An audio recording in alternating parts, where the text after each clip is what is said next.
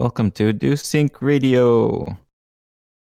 というわけで、今回も DoSync ラジオの時間です。えー第6回です。DoSync ラジオは日本語でクロージャーの最新情報について話すポッドキャストです。今回はかまいるかさんが復活して嬉しいという感じでお送りいたします。メンバーは僕、いくちゃんです。はい、エイトスです。かまいるかです。はい、よろしくお願いします。お願いします。よろしくお願いします。で、まあ、今回はデバッグみんなどうしてるっていう話題から入ろうと思うのですが、はい。そもそも皆さんデバッグってしますか？バグ謎を生み出さない。まあ、バグを全く生み出さない人はいないと思うので、まあうん何らかの形でデバッグはしてると思うんですけど。最近倒したバグから入りたいなって思ったんですけど、はい。僕はなんかあるあるなのかもしれないですけど、インデックスがどうしてもどこかで位置ずれるバグを倒しました。うんうん そうですね、ゼロから始まるのがどこかでマイナス1から始まるものが生まれてしまって、はい頭を引っかいてました。はい。はははは。かまいるかさんは何か語りたいバグありますか、なんでしょうね。直近はデバッグ的なことやってないですけど、比較的最近で印象的だったのは、仕事で外部の API を呼ぶ機会は多いんですけど、今時の REST じゃなくて SOAP API ですね。おお。はい。はい。こはい、ライブラリを使ってあの XML 組み立てる必要があるやつなわけですけど何回テスト用のその呼び出しをしても謎のエラーが返ってきてエラー情報が全然足りなくて原因がわからないけど失敗するというおのがありまあでも外部サービスなのでその詳細読めないし。お最小限の API ドキュメントしか公開されてないしみたいな厳しい感じで。でどうやったかっていうと手探りで特にヘッダーが怪しかったので XML のヘッダー部分の情報をいろいろScala で書き換えて呼び出して書き換えて呼び出してとやった結果あれ？みたいな。ツールで生成した時にヘッダーが違うみたいなそういうバグだったことが分かりましたが SOAP はもう触りたくないという気持ちになりましたね。はい。いや XML は嫌いです。辛いですね。うん。僕が最近倒したっていうか、まあ、まだ格闘中格闘 え延々やってるやつはあるんですけど、まあ、またその自作ライブラリーの話になっちゃうんですけど、はい。あのジャイズってライブラリーがあるんですけど、うん。あれのそのなんて言うんだろうな。一番初めにクラスの中で定義されているフィールドとメソッドを全部まとめて一覧として持っておくみたいなのが必要なんですけど、なんて言うんでしょうね。まあある処理をするとそのフィールドが勝手に入るみたいなのがあっておそのまあまああるんですよ。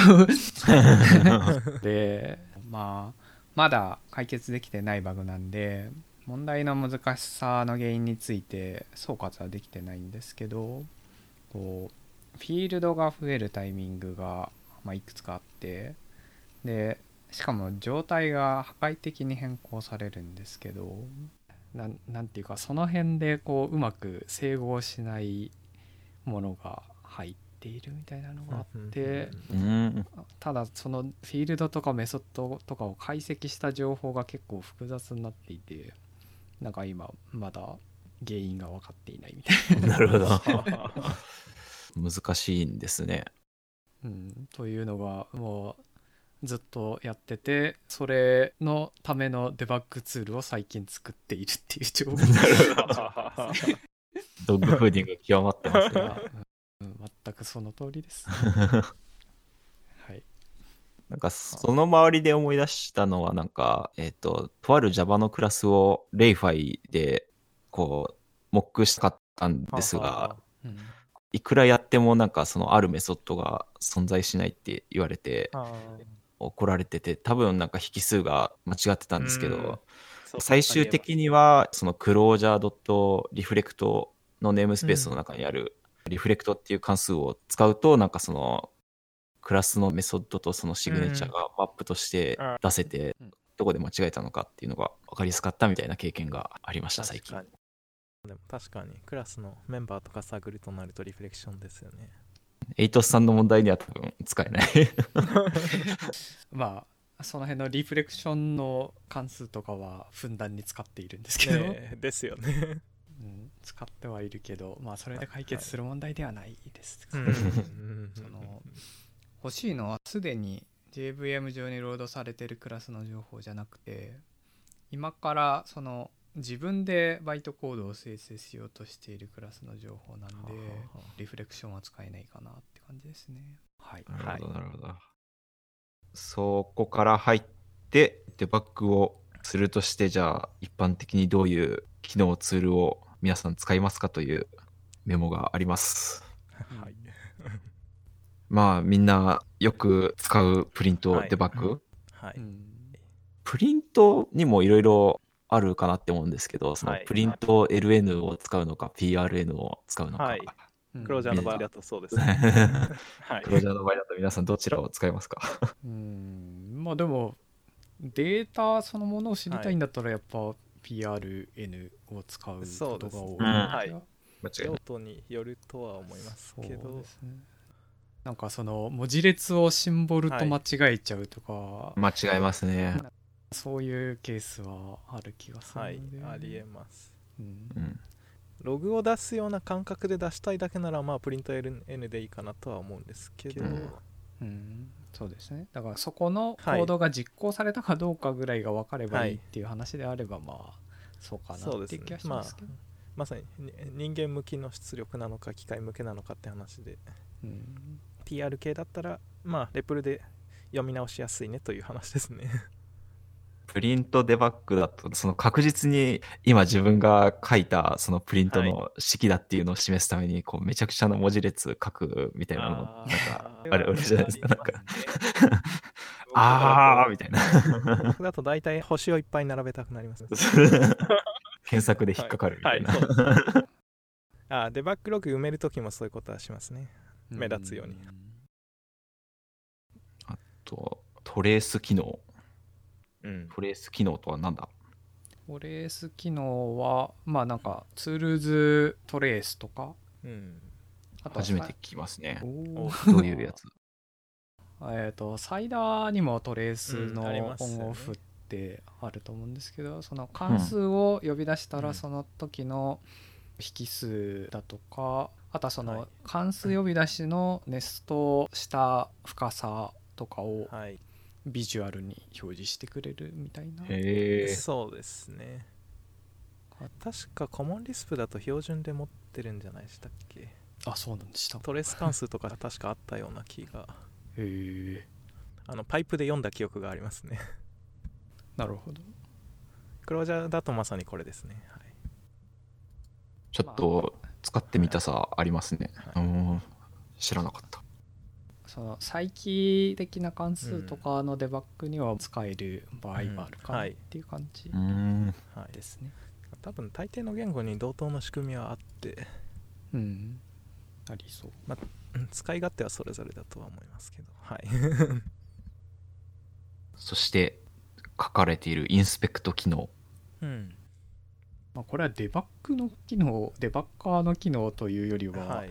開発のいつでも使えるような機能だと思いますけど、うん。インスペクトはまあ、クロージャーのデータとかの、まあ、細かい部分をドリルダウンしていくみたいな時に使うやつですね、レベルの話みたいな感じに広がりそう。そうですね。最近だとクはい。ロージャーだとレブル、うん。そのリードイバルブラウズループとかってツールも使えますという状況ですね、はいインスペクターもまたなんかコモンリスプの環境にリッチなイメージがありますね。スライム強いような。うん。へえ。まあ、サイダーもサイダーインスペクトってあはいりますからね。ですよねうん。まあサイダーのデバッガーはよく使うんですけど、大体こう、結局は役に立たないなっていう 場合が多くて、なんでしょう、なんか、ループ、ループというかシーケンス処理の中の途中のどこかでエラーがなる場合って、その、サイダーのデバッグだと、こう、問題の要素に出くわすまで、こう何回もステップしないといけない。うん。いけなくて、ようやくその問題の要素を出くわしたと思ったら、それを特に眺めもせずにステップしてしまって、何もわからないまま 同じエラーで死ぬみたいな。うん、で、まあ結局、なんかその、エラーが起こった時のプログラム内部の引数打得してたシンボルが何の値だったのかみたいなのが知りたくて、うん、結局プリントを差し込んで太刀打ちするという感じになってしまうなという。なるほど。のが僕の経験なんですが、うん、まあまあでもデバッカー単体の機能で言うと、はい、まあそのブレイクポイントが晴れて実行を止めれて、うん、そこのローカルな環境が、まあ、インスペクトできたりとかあとはそのローカルな環境で式を評価できるっていうのがまあメリットっちゃメリットというかそのプリントデバッグとかではできないメリットですよね。うん、あそのブレイクポイント設定する方式でいうと JDB って皆さん使ったことありますか ?JD、Java デバッグ、はい、名前は聞いたことがあるぐらいです。うん、なんか JDB って打って JDB なんかその実行するクラスみたいなのを両方差し込むと起動してそのターミナル出てきたプロンプトになんかここのクラスのこの行みたいな感じで打ち込むとそこにブレイクポイントが入ってでそこで止まるみたいな。ああ、そうか。いわゆるその伝統的なコマンドラインのデバッカーですね。そうそうそうそうそうそう。なんとか DB って大体各言語にあるやつじゃないですか。そう。GDB 的な。はい、そうそうそうそうそう。うんで、なんか、昔のポッドキャストとかを聞くと、その、クロージャーで書かれたプログラムでも JDB で、あの、ブレイクポイントをさせるっていう話だったので、誰かやってみてほしいっていう。じゃ Java のレベルでデバッグすると。そうそう。なるほど。で、まあなんか、その、クロージャーはそのソースコードとのマッピングの情報入っているから、まあ理論上できるっていう体で話してたんですけど、うん。はい。まあ、JVM レベルで確かそのデバッカーの呼び出しに使えるインストラクションとかっていうのがあった気がするので、うん、まあそういうのを使えばできるんじゃないかなという気が。だ誰かやってみて。ちなみにデバッグ手法っていうと一応他にもあるといえばあるか。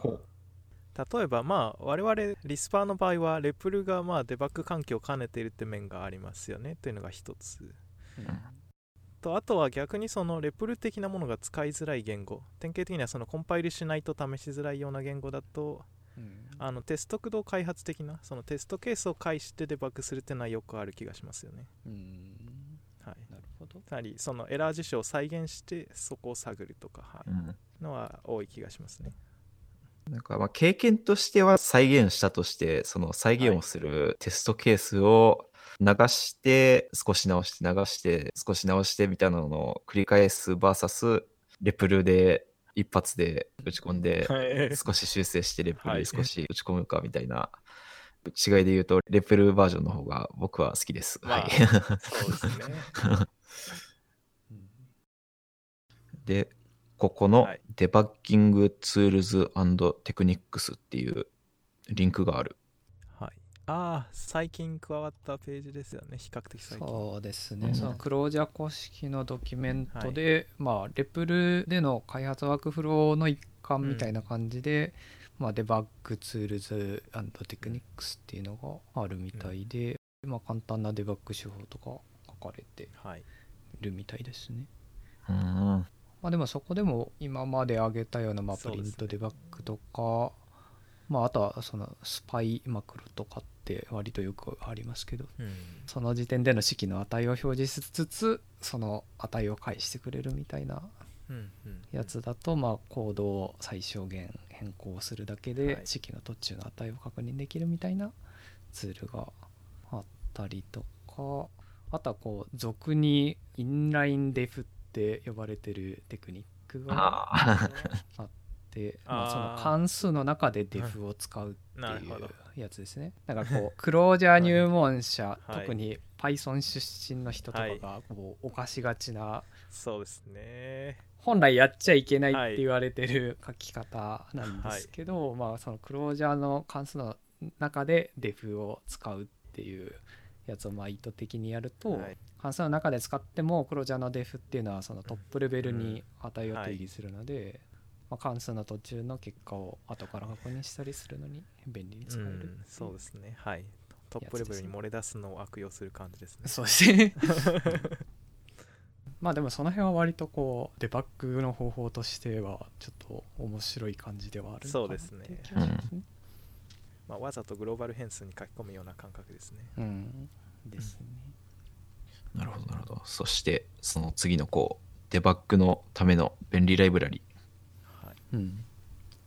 この辺で挙げてるのはまあでも今まで挙げたやつの、まあ、テクニックのもうちょっと簡単にできますっていうぐらいのものが多いですかね。うん、そのスコープキャプチャーっていうライブラリがあるんですけどこれがまさに今言ったインラインデフとかをやりやすくするっていうやつですね。だから明示的に自分でデフを書かなくても関数だかマクロだかの呼び出しがあると、そこのローカルの環境を保存してくれてそれをまあ再現しやすいみたいな感じの機能を提供してくれるっていうやつですね。スパイスコープ昔からあるやつですね。うん。スパイスコープは、それもさっき言いましたけど、まあ、スパイマクロとか、うん、そういうのを提供してくれる。何も、何もわからないちょっと音声だけでお伝えするのは、はい、難しい。エイトさんは使ってる？使ったことぐらいはあるんじゃないですかね。まなるほど。あんまりなんかまあ割と普通に僕はもしプリントデバッグをしたいんだったらプリントとかを使っちゃうんで、うん、あんまりスパイスコープのお世話になることは少ないかなって感じはしますね。なるほど。うん、そしてデバッグレプル。えー、っと、どういうやつでしたっけ？これはあこれまた結構古いんですかね。うんまあなんかその辺が結構盛んに開発されてたのって割と昔なことが多いかなって感じがするので、うん、ででデバックス？デブックス？デビュックス、はいその辺もなんだっけトレース系ですかね。そうですね。一応、トレースベースデバッギングライブラリとは書かれている。うん。うん。うん。うん。ですかね。デバッグマクロみたいなのがあって、うん、まあトレース、その時点の変数の値とかを表示してくれますみたいなのがあります、うん。うん、ああなるほど。あそうか。セーティングマクロの途中過程とか見たいねという時とかですかね。例えば。うんあと触れてないサイダーのエンライテンモード。はい。楽しいやつですね。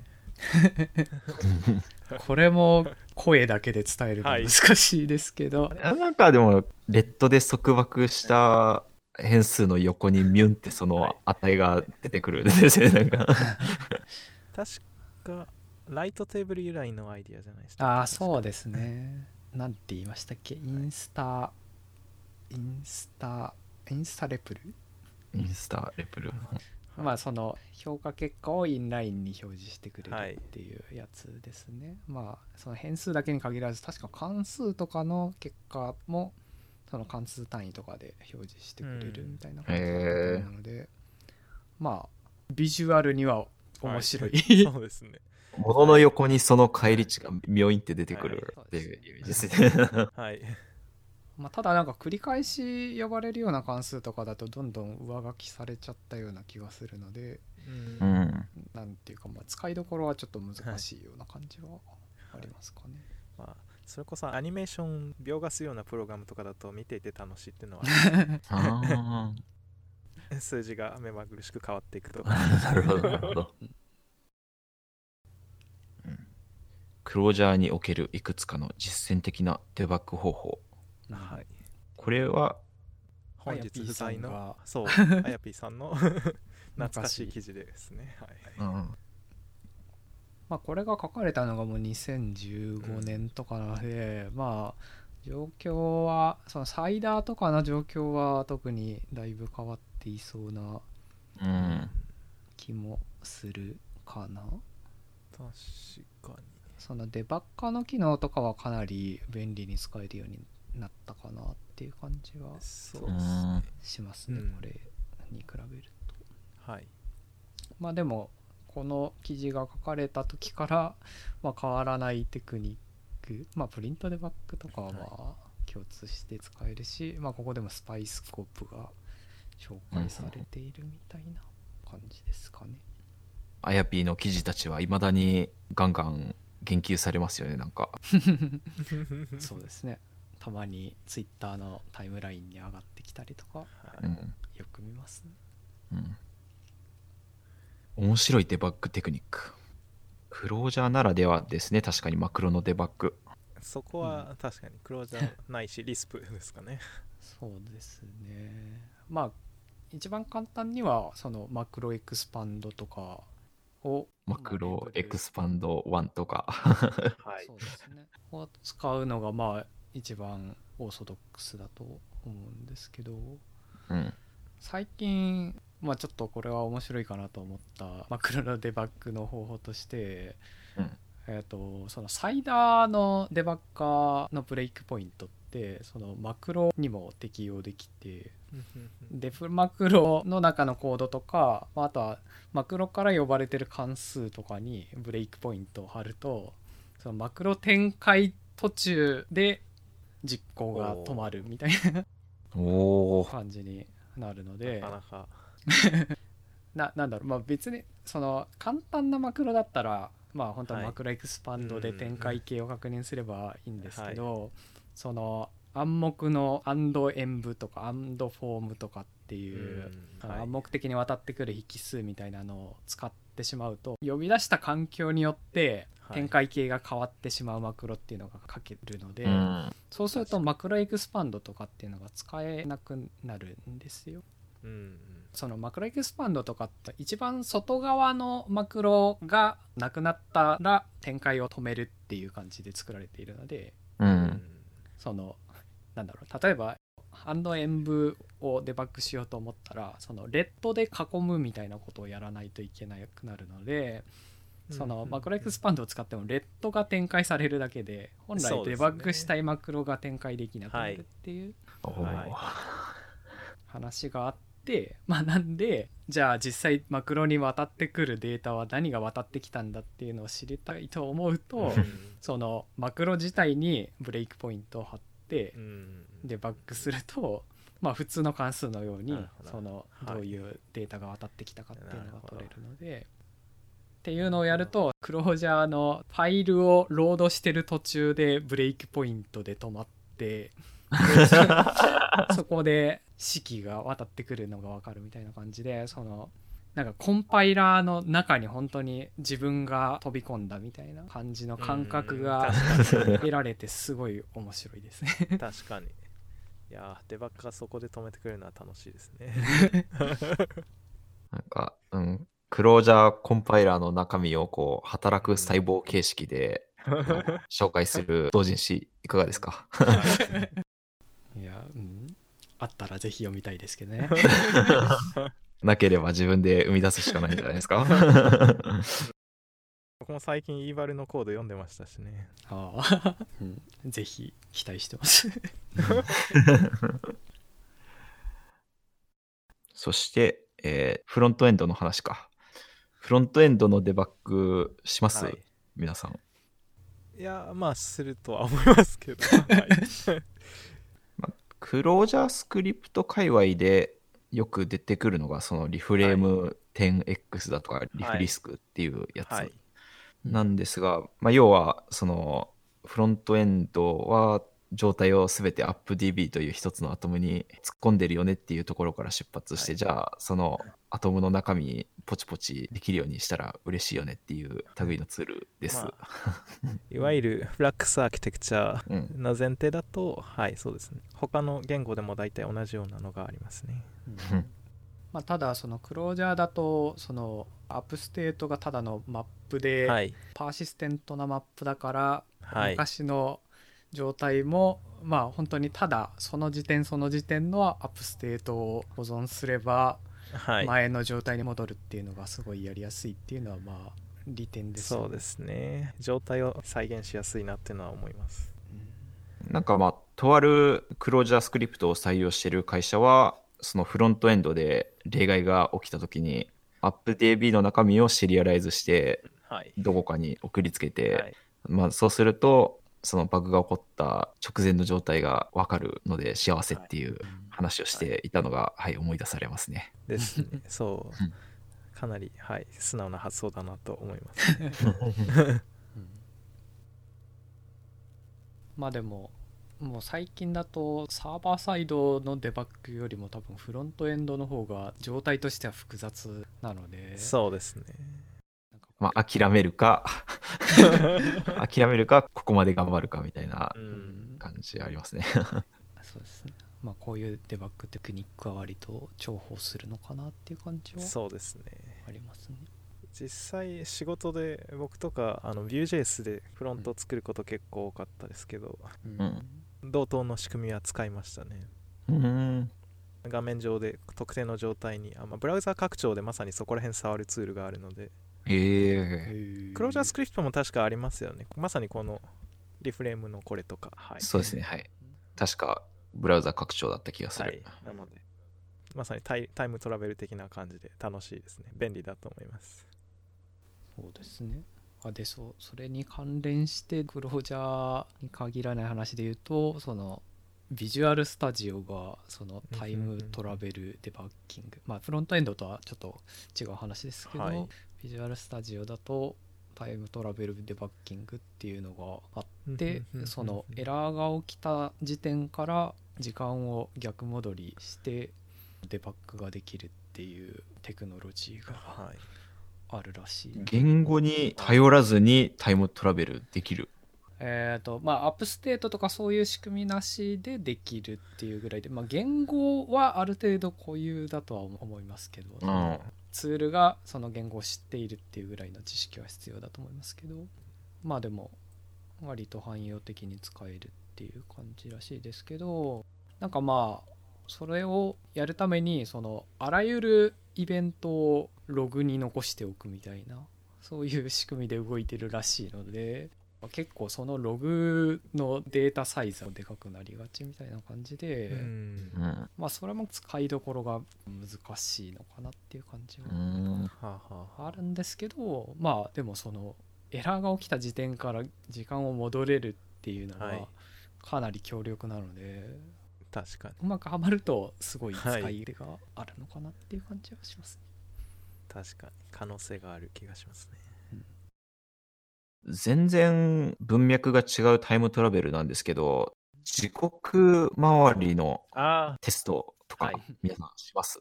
ありますね。まあ、ありますね。どどうテストします、はい、?5 年後にこのジョブが発火するかどうか、どうやってテストします？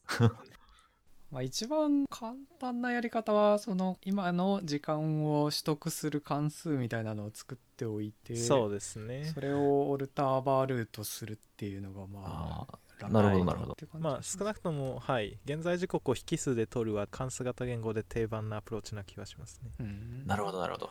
なんかそこら辺の環境から拾ってくる形式で実装されてると厳しいわけですね。あとは確か Java 標準ライブラリにも確かあったような気がする。あのクロッククラス的なのがあればその時間側を止めるという案はありますね。うん、テスト時のみ。はい、なるほどなるほど。なんか Docker とかだとコンテナレベルで時刻いじれたりしますっけ？まあマシンを操作するって意味ではできるかもしれないですね。それはでもなんか他のやつが影響しそうなはいまあそれはそうですね。はい。ちょっと影響がでかすぎそうで怖いですね、い。やでもほらマイクロサービスな時代だから、こう一人だけなんか2年前に生きてるみたいな 状況だとどう動くのかみたいな、はい、面白いなって思って。まあでも確かに閉じた隔離環境で好き勝手やれるって意味ではどっかも場合によってはありかも、はい、うんあと、まあ、デバッグ周りで言うと、スチュアート・ハロウェイ氏いるじゃないですか。はい。彼がクロージャーコンジュで一度デバッグのあれこれについて語っている回があって、うんで、まあ、彼の白髪は、あの、デバッグのしすぎで白髪になったみたいな。そういうネタがうんそうそう。してて、まあ、で、話の内容は、まあなんか、特に難しいツールとかは僕は使ってなくて、サイエンティフィックメソッドで、まず仮説を立てて、うん。その仮説の通りかどうかみたいなのを二分探索していくだけで簡単でしょみたいな。あー。まあでもそれはとてもわかる気がしますね。うん。そう。ここまで話してきてなんですけど僕はその積極的にデバッグはしてる感覚がなくてですね。うん。うん。なぜかっていうと、まあ、そのよりよく設計するとか、まあ、もしくはそれこそその論理的な推論で必然的にエラーが見つかるようにするとかそういう手法で考えることが多いからっていうのはありますね、なるほど。はい、見つけやすければ、はい。まあ、自明だよねということは言えるかもしれないです。まあ、そうですね。一般化すると、そうなんだろうなとは思うんですけど、この僕個人が今抱えている問題、はい。そのアドバイス役立つかっていうと、まあんそうですねフルスクラッチで自分が管理して自分でクリーンに設計できる保証はないですしね。うん。なんか謎のブラックボックスを、まあ、それこそさっきのように外部サービスが謎共同することはよくありますしね。うん。まあ、あとは結構その作ってるアプリケーションとかライブラリーによってもどの程度のデバッグ手法が必要になるかって変わってくるような気はしていて、なんだろうな。例えばこう入力のデータをこう、うん人の手で作りにくいみたいな場合ってそのレプル駆動とかでなかなかその関数を直接呼び出すみたいなことって難しいじゃないですか。そうですね。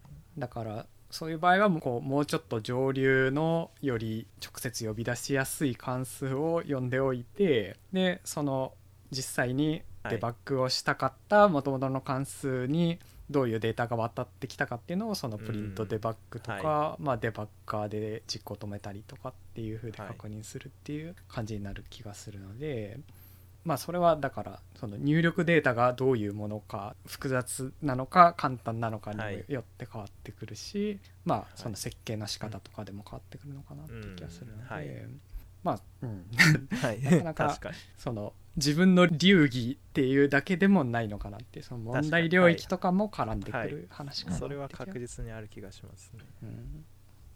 なるほど、なるほど。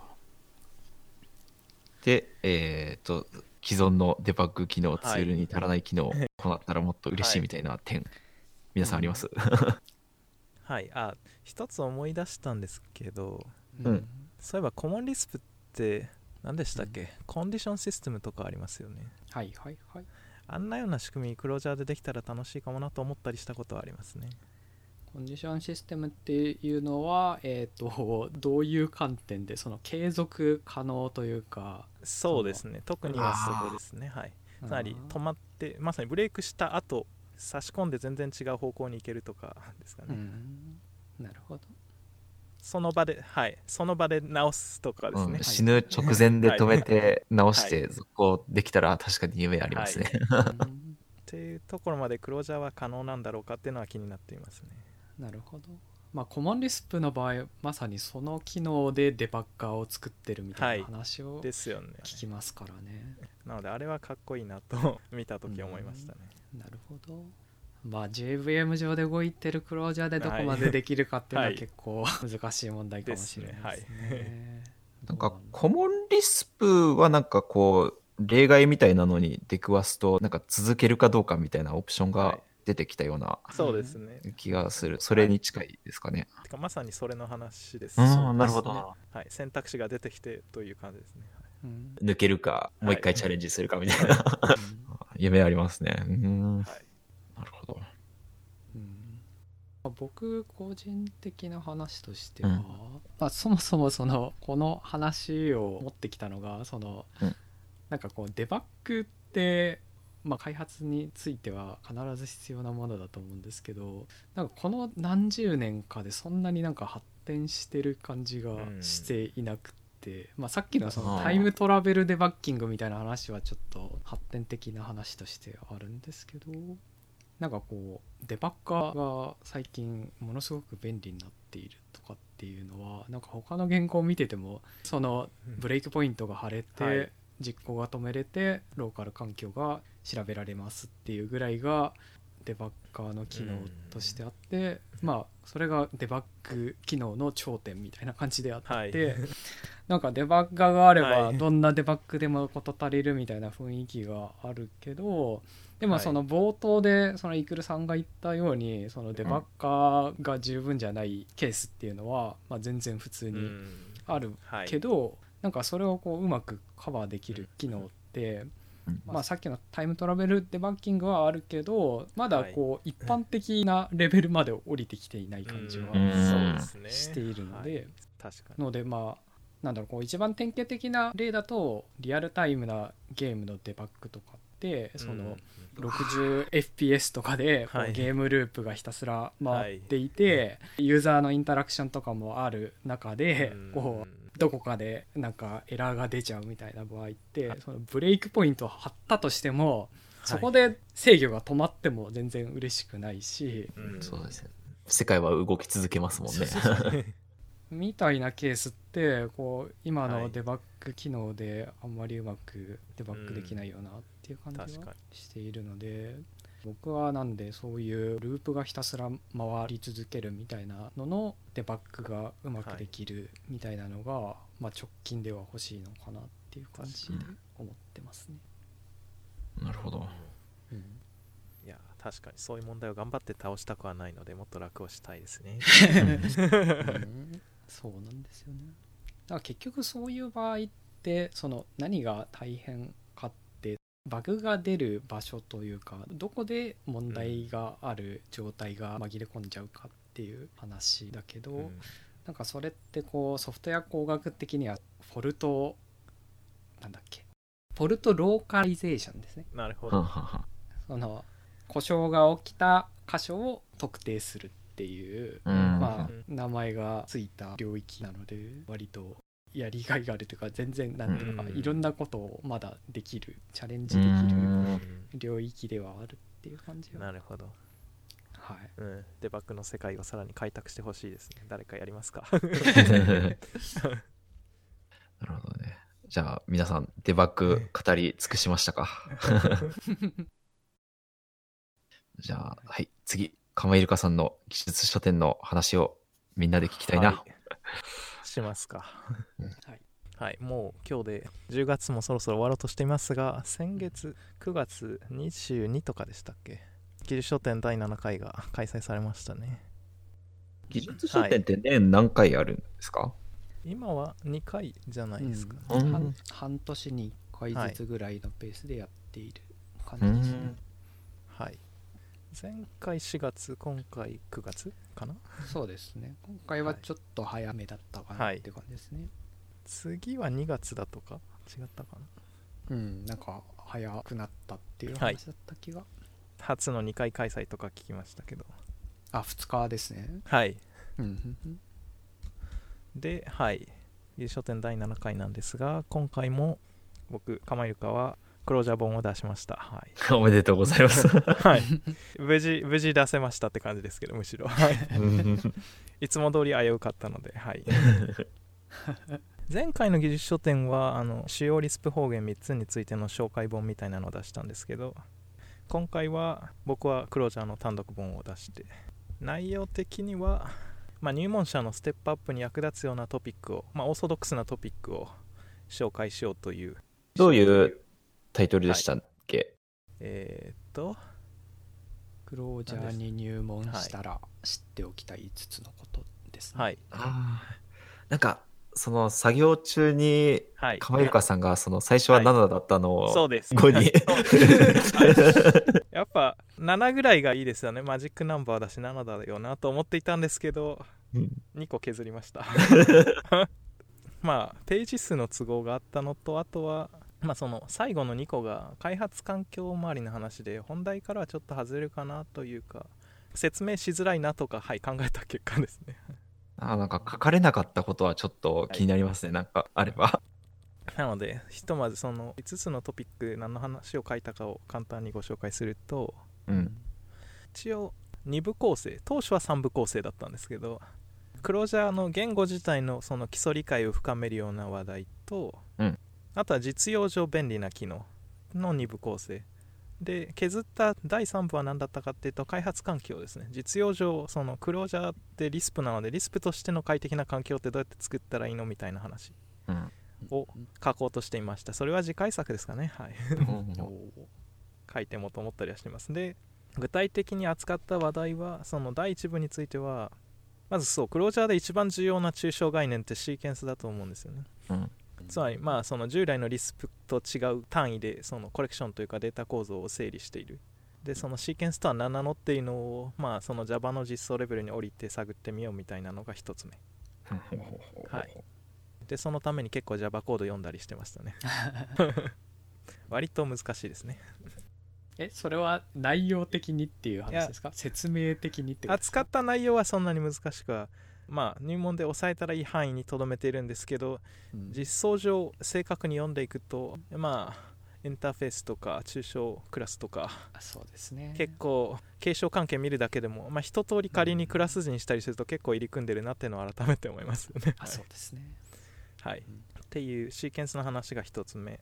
2つ目は名前空間とバーとシンボルがどう関係するかつまりクロージャーの環境の話ですかね、うん、環境のモデルの基本的な話で結構評価プロセスとかを把握する上で重要なのでつまりイーバルしたら何が起こるかみたいな話の基本的なところの紹介をしました、確かになんかつまずくと永久に引っかかる部分ではありますね、はい、確かに。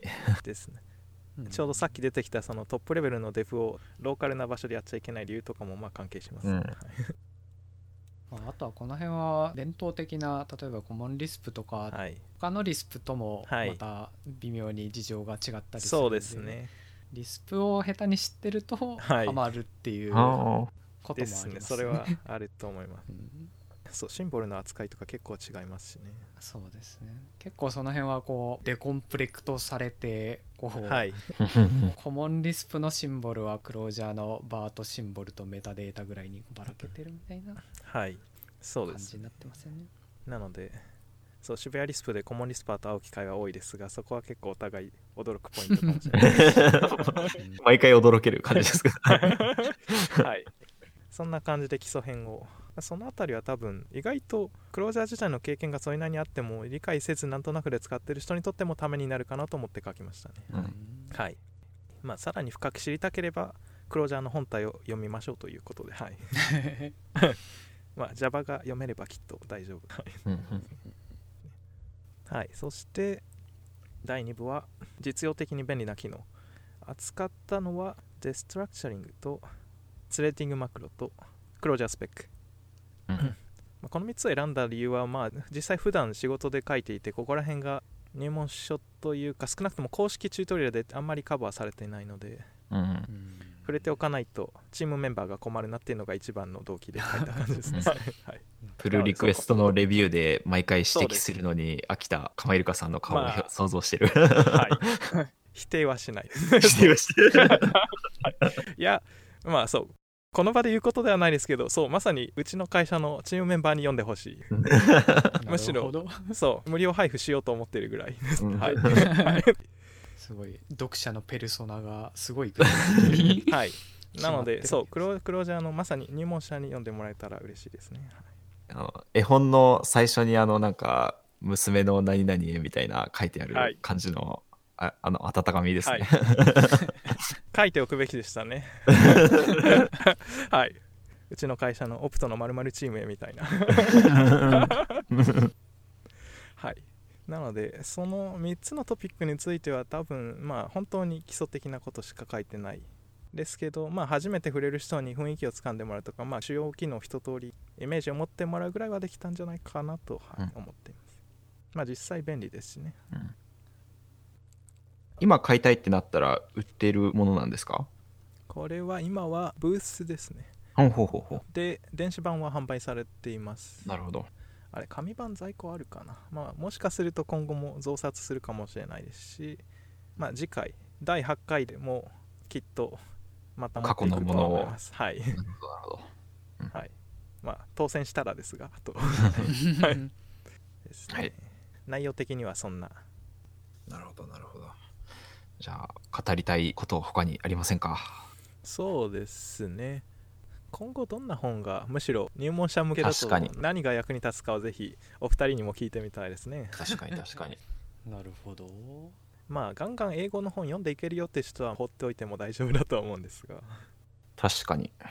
うん初心者に重要な。はいまあ実用上やっぱりウェブアプリの作り方を一通り抑えた本は欲しいのかもしれないですね、うん、ウェブアプリは確かに、はい、はい、それこそそのうちあやぴーさんが本出すんじゃないかなと期待はしていますけど。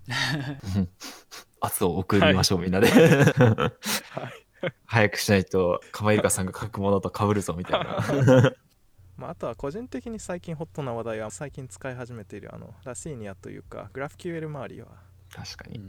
本にもしたいなと思ったり、うん、あとなんでしょうね。なんかこう日々のタスクをクロージャーでスクリプト化してみようみたいな。